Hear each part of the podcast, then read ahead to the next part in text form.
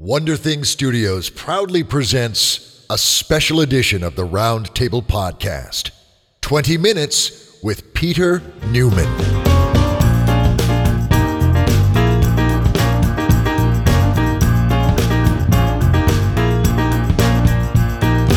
Hello, literary alchemists. I'm Dave Robison. And I'm Michelle Graham. And I'm Emily Singer. And you've tuned into a special edition of the Roundtable Podcast 20 Minutes with. 20 Minutes With is an opportunity to sit down with some remarkable storytellers. So we can explore their craft in our never ending quest to improve our own. Indeed. And in my never ending quest to have even more awesome people on this podcast at the same time, Michelle, Emily from the awesome Beyond the Trope podcast, thank you both. This is going to be fabulous. You guys had me on your podcast uh, just a couple weeks ago, and I figured it would it would be rude if I didn't return the favor.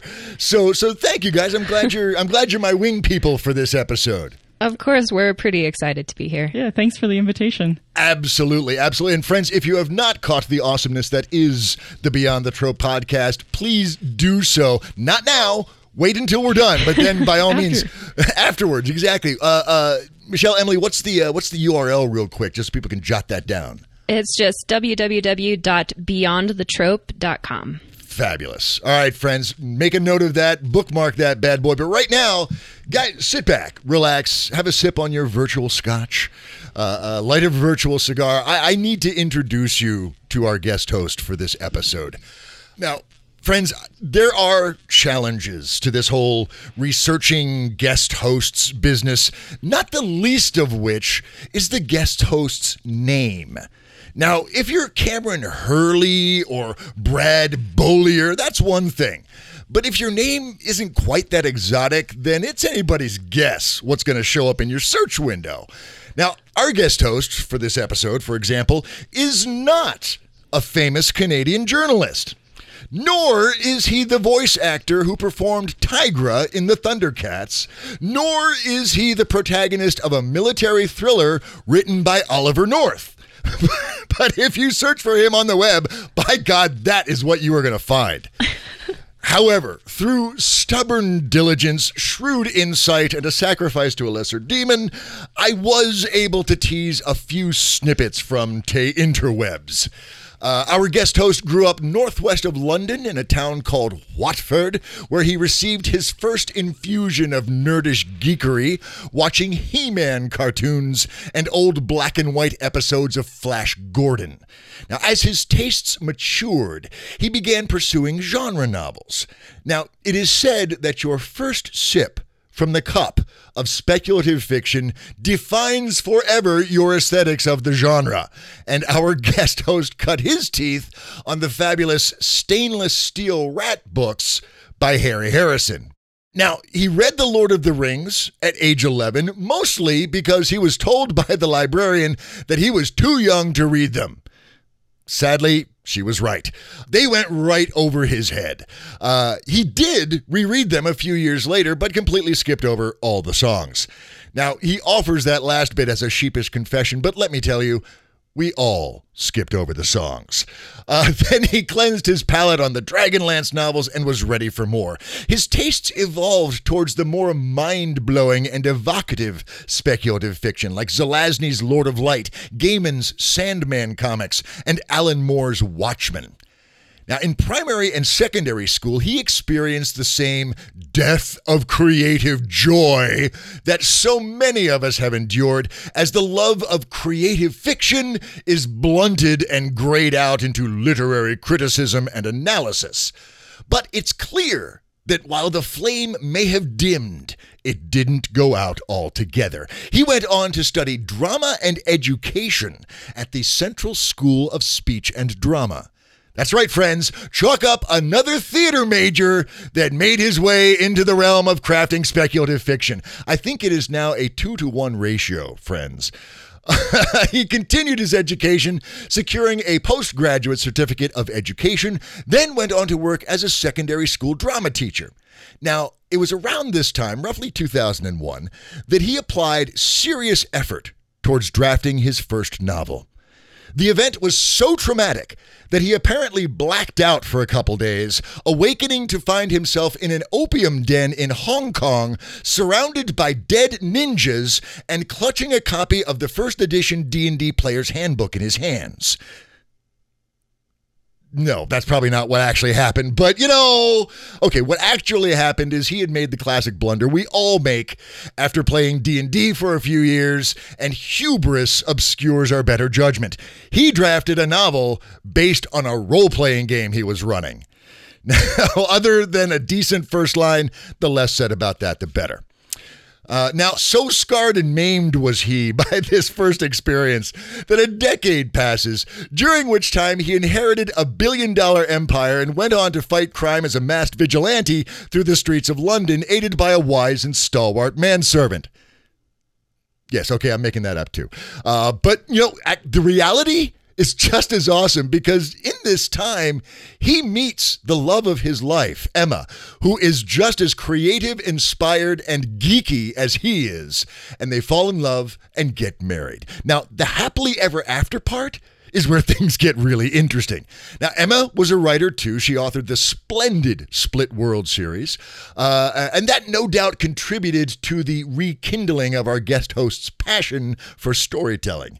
Now, in his own words, it was pretty straightforward, really. I wrote a book, it sucked. I wrote a sequel, it sucked less. I wrote a third book in a new world, it only sucked a little. I rewrote it, and it was good but not good enough. Then I wrote The Vagrant, it didn't suck at all. that really is kind of the classic progression. A few revisions and editorial passes later, all the while listening to the Mass Effect 3 soundtrack, he had a polished novel ready for shopping around. And now the narrative shifts to an epic montage of our guest host reviewing agents, attending conventions, learning about submission letters and all the nuances of securing an agent. Now, it was during this time that his wife Emma launches the fantastic Tea and Jeopardy podcast, in which she hosts various literary luminaries in her secret tea lair. She is aided in these endeavors by her loyal, if somewhat pathological, manservant, Latimer. And our guest host co writes the episodes and plays the part of the pathological Latimer. Uh, now, it bears mentioning that Tea and Jeopardy is the only podcast I'm aware of that has inspired fan fiction. I ran across this. Alexander Maki of the Digesting Hannibal podcast posted a delightful bit of shipping fan fiction in his Tumblr feed, postulating on the butler's true feelings for his mistress. friends, I will if I can find that again, I will include a link in that in the show notes because it's epic.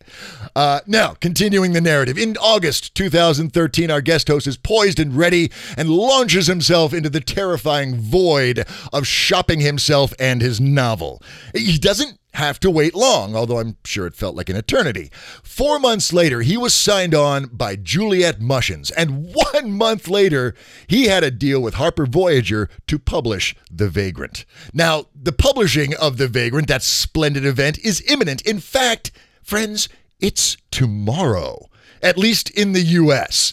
And the response has been remarkable. In fact, John DeNardo listed The Vagrant in Kirkus Reviews as among the best science fiction, fantasy, and horror reads for April. That is pretty damn awesome. Now, there are excerpts out there in the world, and I will urge caution to anyone reading them. You will be hooked. You will be hooked hard. You'll be hooked so hard that the 24 hour wait between now and the release of the book will seem like an eternity. Now, if you just gotta have something to tide you over until The Vagrant is released upon the world, then I urge you to check out the Pseudopod podcast, episode 410 Flash on the Borderlands 12 Brit Shock.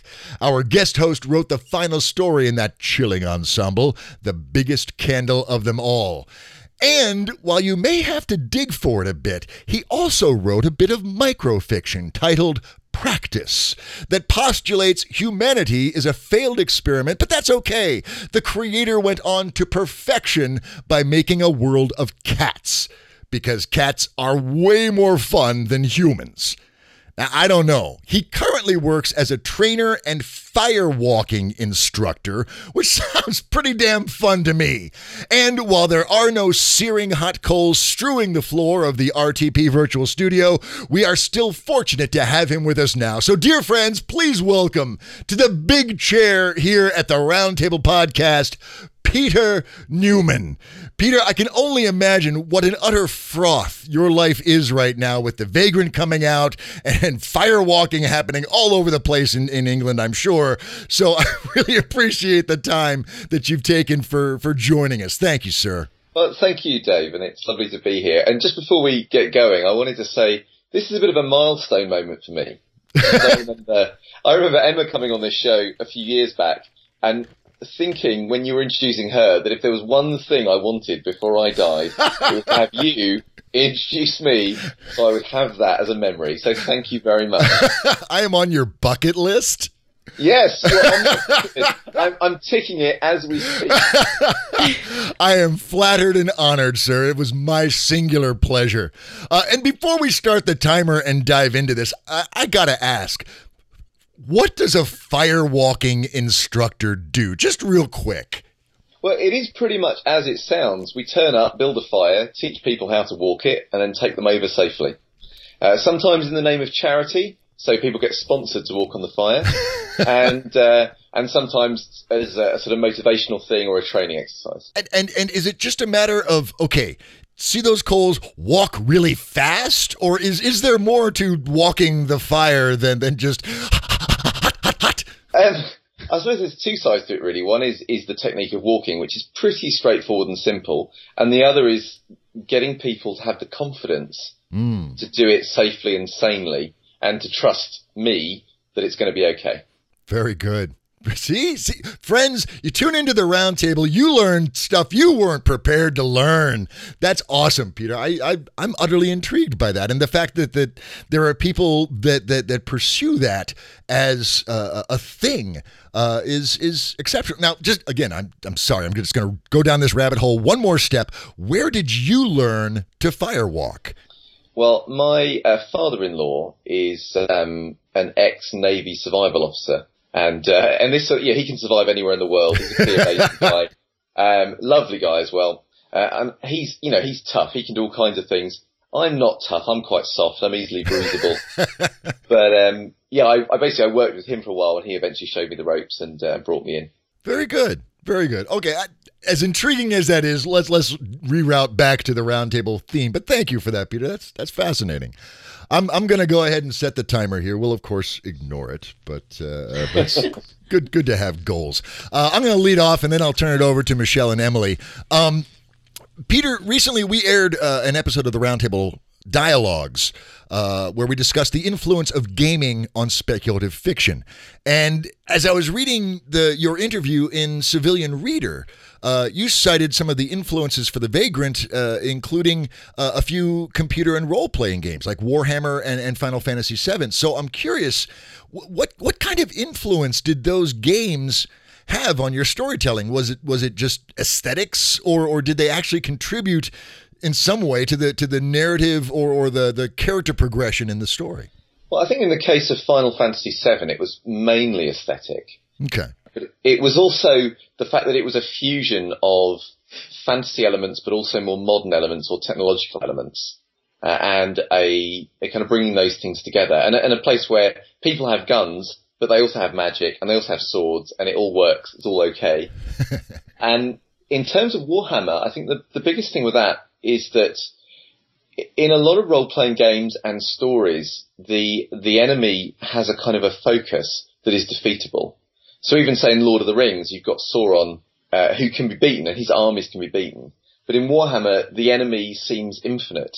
And even coming face to face with, with the forces of chaos in Warhammer, generally speaking, you still lose, even if you beat their forces. Things are still destroyed all around it. So it's kind of like Call of Cthulhu. You just can't win that game. Yeah, so something of an enemy that seems unbeatable and just seems too big to fight, I think came across uh, into the Vagrant as well. And also Warhammer is just brilliant. played it. So I've got a role playing background, so Warhammer was my kind of main game that I ran as a as a teenager. So all right, I can see that. I can totally see that. Now, was other than that that concept, and I'm, I can not wait to read the book and find out how that undefeatable enemy manifests in the story. Um, were, were there other influences? Did, did you feel constrained at all, having having played in that aesthetic of you know these are the character classes, these are the skills, these are the levels, and what you can do at this level? Did you feel any kind of constraints or or limitation as you were telling or exploring at least early versions of the story uh, uh, that, that that gaming influence imposed on you? I'd say absolutely not, but the, it's quite an important point. This, I think sometimes people think when they've role played, they can just sort of transcript it into a book, and those things that just does not work. There are certainly ideas or things that are useful through role playing, and I think role playing is useful for world building. But in terms of writing, you can't be worried about system or what works within the kind of meta mechanics of a role playing game. You have to worry about what makes a good story. Do you, do you feel that that impairs the story? I, I, guess my, my question would be then, what is it that makes it so bad when you try and, and translate a gaming narrative into a story? I'm kind of playing devil's advocate with that. Um, I would say that as a as a player in a role playing game, there are lots of things that are wonderful to do that are boring for a reader. And things that might be cliched or that we've done a hundred times before are fine if we are the action hero in that sequence. You know, if I'm in another car chase, but I'm the one driving the car, that's great.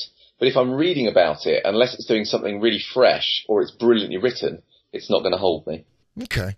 That makes sense. That makes good sense. I like that. And actually, did, we could riff on that probably for another 20 minutes. But I'm going to turn the mic over to Emily. Emily, did you have a question for, for Peter? I have a couple. Um, I'm I'm always really interested in writing in different mediums. Uh, some of the authors we've talked to on Beyond the Trope write novels and write comic books, for example. But Peter, you co-write for the Tea and Jeopardy podcast. What's the difference between writing a novel and co-writing for the podcast? And do you prefer one medium over the other? Ooh, good question. Okay. Well, they're, they're, so different. I think one of the things that, you know, Tea and Jeopardy is a very frivolous, light, funny thing.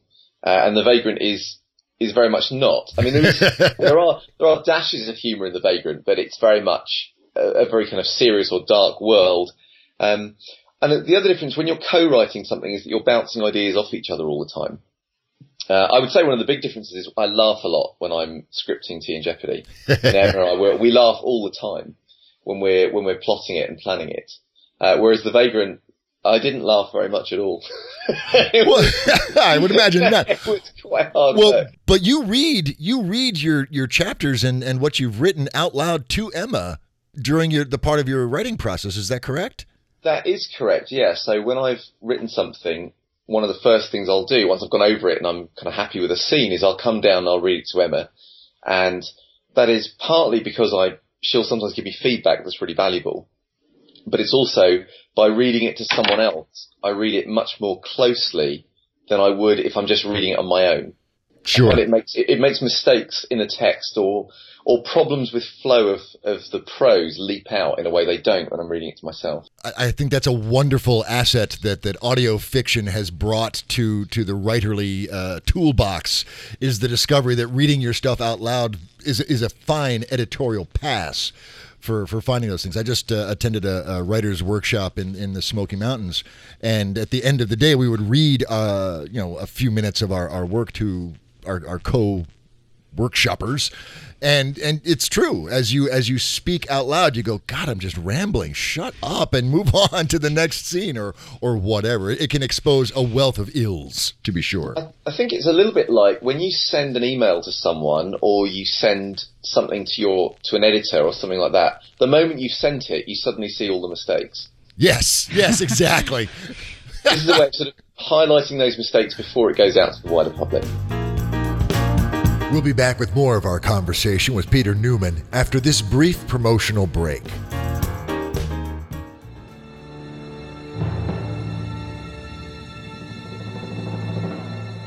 On a quest for domination, evil sorcerers from another land tore apart the barriers between our worlds, and the release of magical energy burned the earth.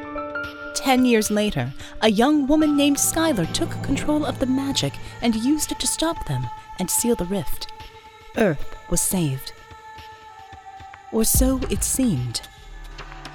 Now, a new threat rises. Though the rift was closed, sorcerers from that distant land still live in our world, and the greatest of them, Embrial, has vowed to open a new rift. Helping him is Cassandra, a dark reflection of Skylar, who is devoted to him heart and soul. Will Skylar's magic be enough to stop them? And when she finally comes face to face with Cassandra, will she use her power against someone she so easily could have become? Written by Justin R. Macomber and published by Crescent Moon Press, A Broken Magic is the second book in the Born of Fire series. Skylar's adventure began in 2012 with a minor magic, and now it continues as Skylar once again pits herself against powers older and stronger than she is. Amy Dale, author of Off with Her Heart, says Justin Macomber's Born of Fire series follows a very unique storyline, and I love that it doesn't feel just like every other book I've read. He has an amazing way of developing a universe that you can see. I am excited for what more is to come from Mr. Macomber. And Philippa Ballantine, author of Wrayth and Hunter and Fox, declares Justin Macomber knows how to master both action and character. His writing takes you to places you'll want to go. A Broken Magic is available in print and ebook from Amazon and Barnes & Noble. To learn more about the author, please visit him at justinmacomber.com and facebook.com forward slash Justin R. Macomber.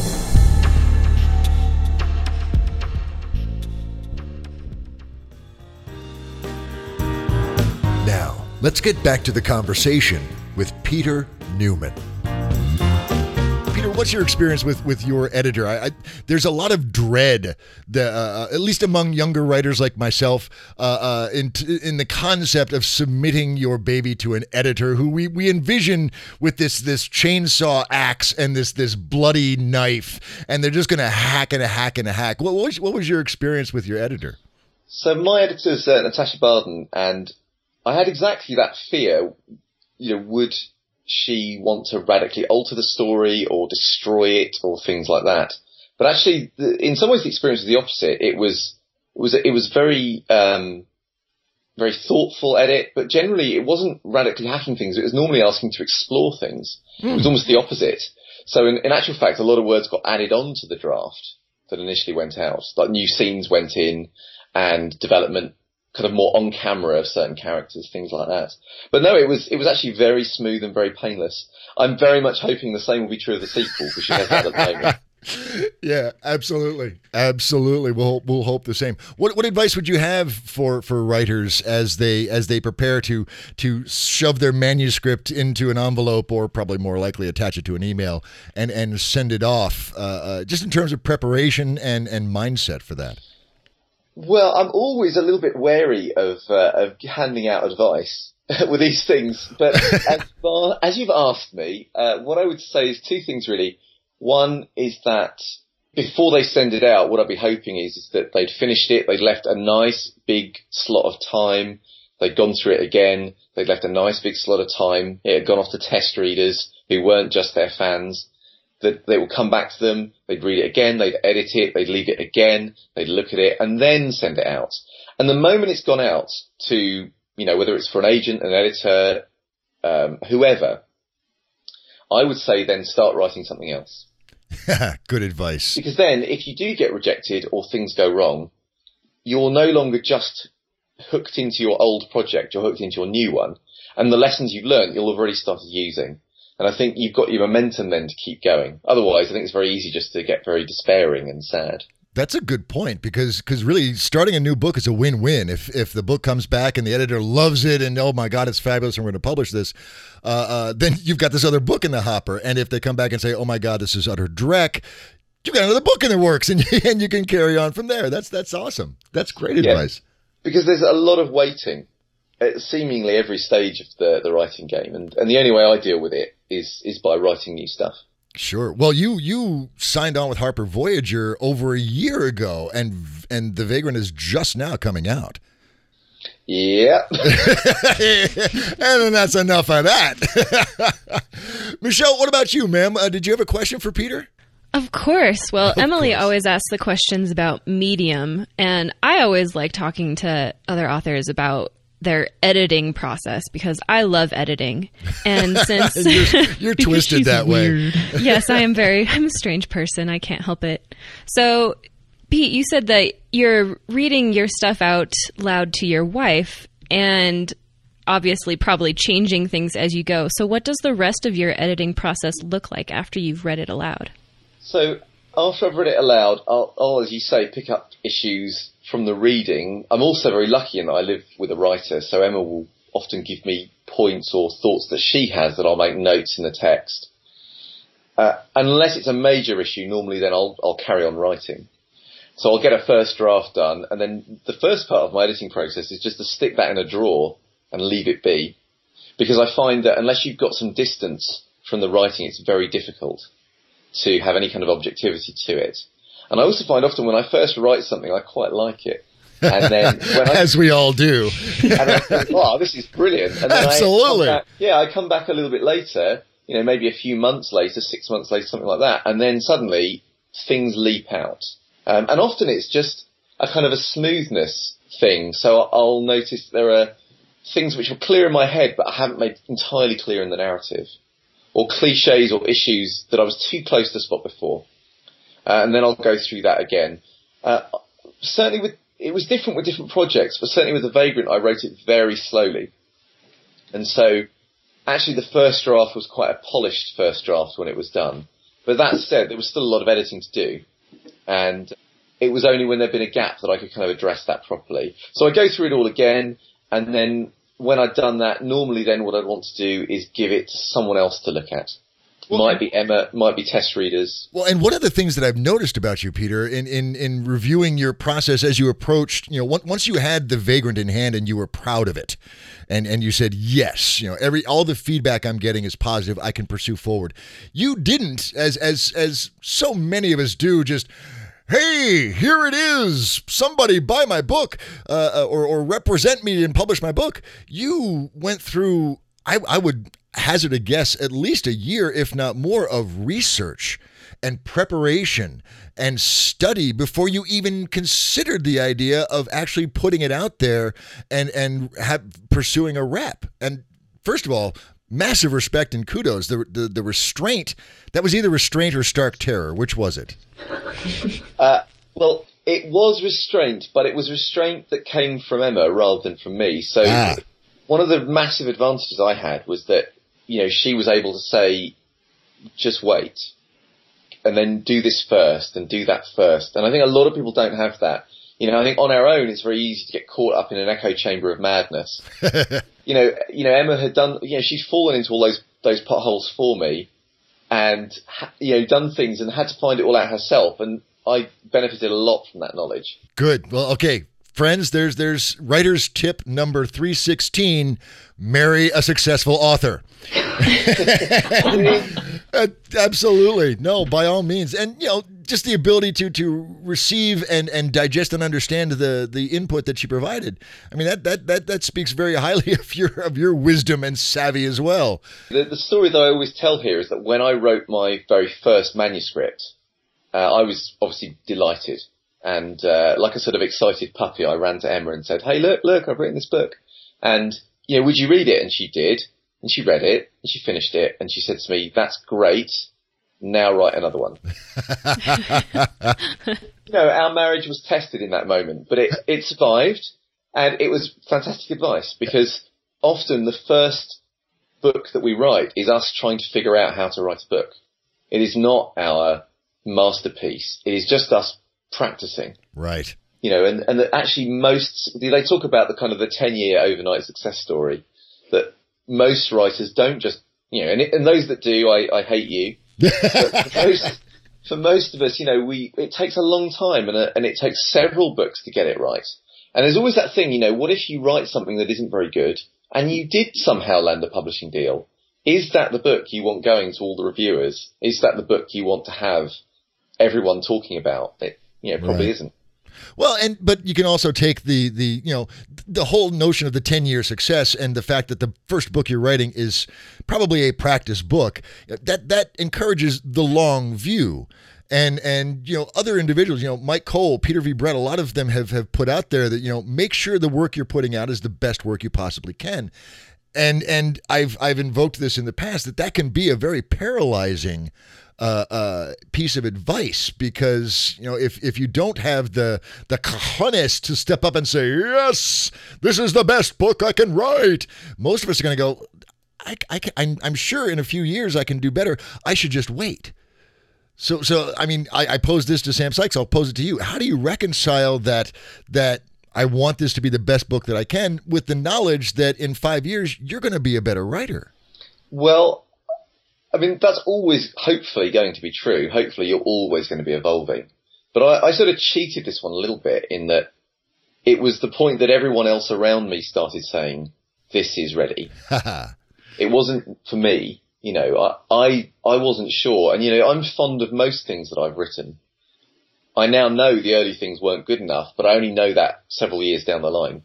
And it doesn't change your fondness for them, just your awareness that as a story they weren't they weren't framed effectively. Yeah, and the fact that I wouldn't want them to be public. I don't want anyone. Hence the trunk novel. Ta-ta. Hide them. Well, Peter, I, I, I mentioned in in the intro the the, the presence of an excerpt, and uh, uh, it is out there, and it's delicious and and tantalizing, and has goaded me towards the pre-order button.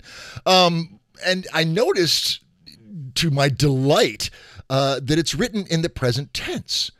And I think that's fabulous. I've I've dabbled in the present tense as well, and I find it to be a very compelling narrative tool. And I'm curious what what motivated you to sort of step out of the norm of the of the third person whatever, and and well not third person, but the the the the what is it? The past tense. Past tense. Past tense. Thank you. Yes, I is a good writer, um, and uh, uh, actually uh, embrace that that present tense voice for the story. I actually think I started writing it in the past tense, and then it started to slide into the present tense without me really thinking about it. Interesting. One of the things that happened with the Vagrant for me that was different to my other projects was that with the Vagrant, I, I kind of knew what I wanted right from the word go, but I didn't necessarily consciously know it. So writing, writing each scene was often like sort of descending into the depths. And when I got the right thing, I knew I got it, but it often took a long time to find it. And the same was true with the tense that I started slipping into present and then slipping back out again and then slipping in again. And then finally it was, it sort of, it just felt right. And I think what you said about it being compelling, I wanted something that felt, I suppose, edgier and felt more tense. And the present tense provides that. And I think also because the book is very focused on the actions of the protagonist, somehow present tense felt right there as well.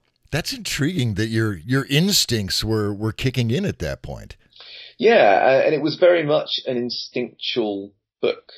Uh, and as I say, that made it very slow. It wasn't something that I'd kind of plotted out every, everything in advance. It was something that I, it, the Vagrant sort of just turned up. It actually started as a flash fiction and, um, then it became a serial. And then about 25 episodes in, I realized it was a novel. Oh my god! And and and what a wonderful evolution to to, to discover. There's there's it, it, it would be like you know knocking down a wall, coming to the end of whatever framework, flash fiction, a serial, whatever, and realizing no no. There's more here. It, it would be like opening a treasure chest and finding gold. That's awesome. And it is sort of what happened again as well in that I wrote The Vagrant as a standalone novel originally. But as I came towards the end of the novel, I realized that there was another novel waiting to be written. Can you speak to that? What what was it that gave you that that sense that there's more here? Because you you went into it thinking it was standalone, and then something changed. What was that? Do you think? Well, the there is a kind of an arc in The Vagrant, um, but in the telling of that arc, I was also painting a world, and although one arc was coming to rest, there were other arcs that had been set up in the telling of that story that felt like they wanted to be explored. And whilst some doors were shutting as I came to the end of the book, there were others that were just starting to open as well. Oh man, I'm so ready to read this book. Emily Michelle, we've got time for one more question. Toss a coin, uh, uh, you know, blood match, however. But but give us give us one more question for Peter. Michelle, you should go. Because she has this like huge page full of questions. Well, by huge page, she means there's maybe 10. It counts Uh, as a huge page. Well, let's kind of step a little bit back. You said that you are learning things as you're writing these drafts of each novel. So, what have you learned from writing The Vagrant? Well, one of the things about The Vagrant is that the the protagonist is silent, and I decided quite early on that I didn't want to give the reader access to their inner thoughts because I thought that'd be cheating somehow. You know, they don't speak, but you can hear all their thoughts anyway, so you know what they feel, you know what they're doing. And I like the idea that whilst we get into the heads of other characters, we don't get into the vagrant's head and that we have to decide for ourselves as a reader why he's doing what he's doing and what he feels and what he thinks just based on what he does. And the thing that I learnt here is that most books have a lot of dialogue in them. And that takes up a lot of the page. And also the other thing most books have is a lot of internal monologue and that takes up a lot of the page. So I learned a lot about telling stories through through action and through setting up atmosphere and and that's really hard work. no doubt. It's really nice to just have some characters chat and say, "Hey, what are we going to do next?" It's really easy. Makes life a lot easier. Or for your character to, to see something that's a bit strange and then think about it, or work out in their mind what something is or what's going on. All of these things are really useful to to explain things to the reader.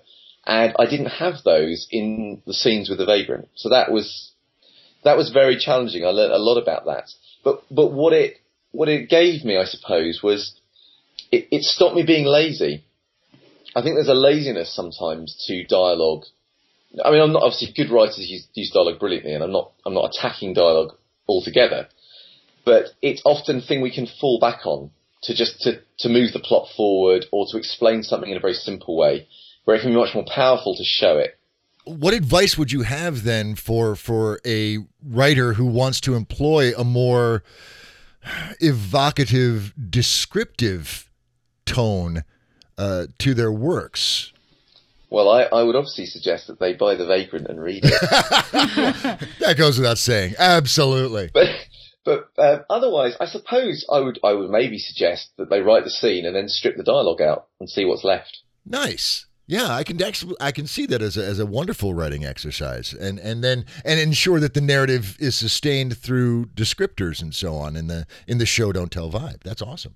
And Peter, I gotta say, I I really you know, granted, I just read the excerpt. I haven't read the book yet because it's not out, but uh, I got a strong sense of like a, a lone wolf and cub. I got this this very Japanese Ronin, uh, uh, the enigmatic character moving through. Did was was there any any of that cinema that was informing your vision as you were moving forward? Yeah, absolutely. Um, I remember seeing the, the the film Seven Samurai Right. and being really struck by sometimes you'd have a scene where it was just a character walking across a landscape for quite a long time with no music, with nothing else, and yet it was utterly compelling. Or a scene where we're actually seeing a close up of a character's face.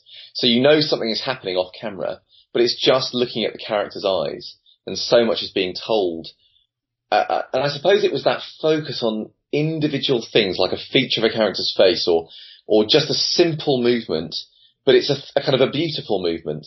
And mm. also it tells much more in a very simple way. So I'm not saying I achieved that, but that was certainly something in my mind when I was writing The Vagrant that I wanted to capture something of the power of these very simple movements. That's excellent. And, and friends, you know, to, to find out, I mean, we, we've, we've raised a lot of questions here.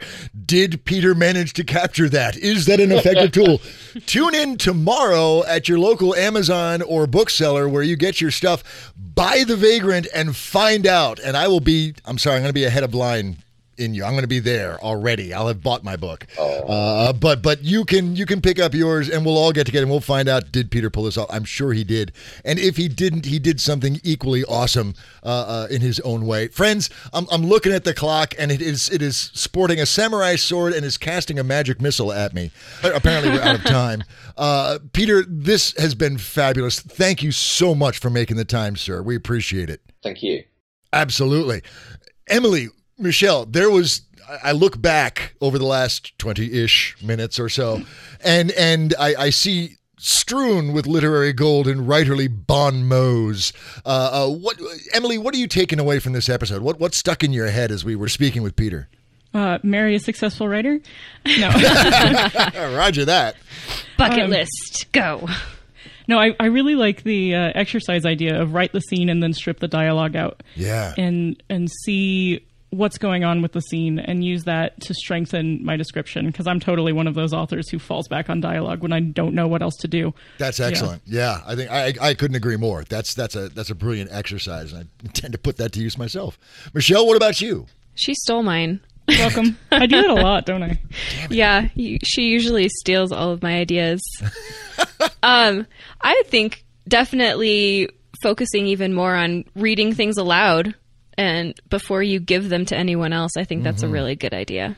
Absolutely, and and with with the impetus towards audiobooks and audio fiction growing stronger and stronger every day, uh, uh, making sure your your story sounds and reads aloud well is is almost just as important a career move as as making sure it reads well.